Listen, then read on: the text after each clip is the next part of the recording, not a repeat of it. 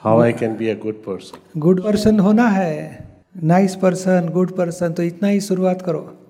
जो भी भगवान किसको मानते हैं आप? श्री कृष्ण को मानते श्री कृष्ण भगवान रस जब भी दर्शन करे तो इतनी प्रार्थना करना कि हे भगवान मेरे मन से वाणी से आचरण से किसी को दुख न दो ऐसे मुझे शक्ति दो। कोई अपमान करे तो भी दुख न दो कोई सम्मान करे तो भी दुख न दो कोई नुकसान करे कोई फ़ायदा करे किसी को दुख न पहुंचाओ। क्रोध से या मोह से या मान से या लोभ से या विकार से। और दुख दिया गया समझ लो हमारी वीकनेस है। किसी को दुख पहुँचे ऐसे व्यवहार हो गया घर में ही हो जाता है। बाहर तो अच्छे रहते हैं हम।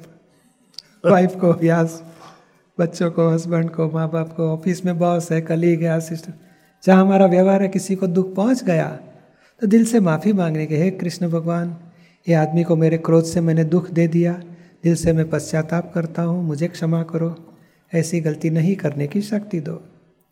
या विकार से दृष्टि बिगड़ गई कहीं हे भगवान मेरी विकारी दृष्टि से किसी को मैंने भाव किसी के प्रति भाव बिगाड़े दिल से मैं क्षमा चाहता हूँ मुझे क्षमा करो ऐसी गलती नहीं करने की शक्ति दो। आपका आशीर्वाद चाहिए। हाँ ये प्रतिक्रमण कहा जाता है।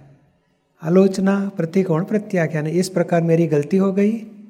इसके लिए हृदय से मैं पश्चाताप करता हूँ। ऐसी गलती नहीं करने की शक्ति दो। इतनी भावना करने से रोज पहला निश्चय करने का मेरे मन वचन काया से किसी को दुख नहीं पहुँचाना है। हे भगवान, मुझे शक्ति दो। और बाद में दोपहर में, शाम को, रात को सोने से पहले दस पंद्रह मिनट निकालो।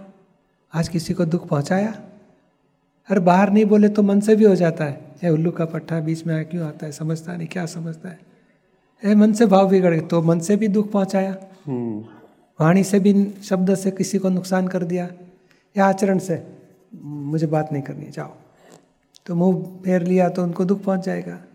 तो ऐसे बाद में हम चेक करना है। उस टाइम पे तो जागृति नहीं रहेगी।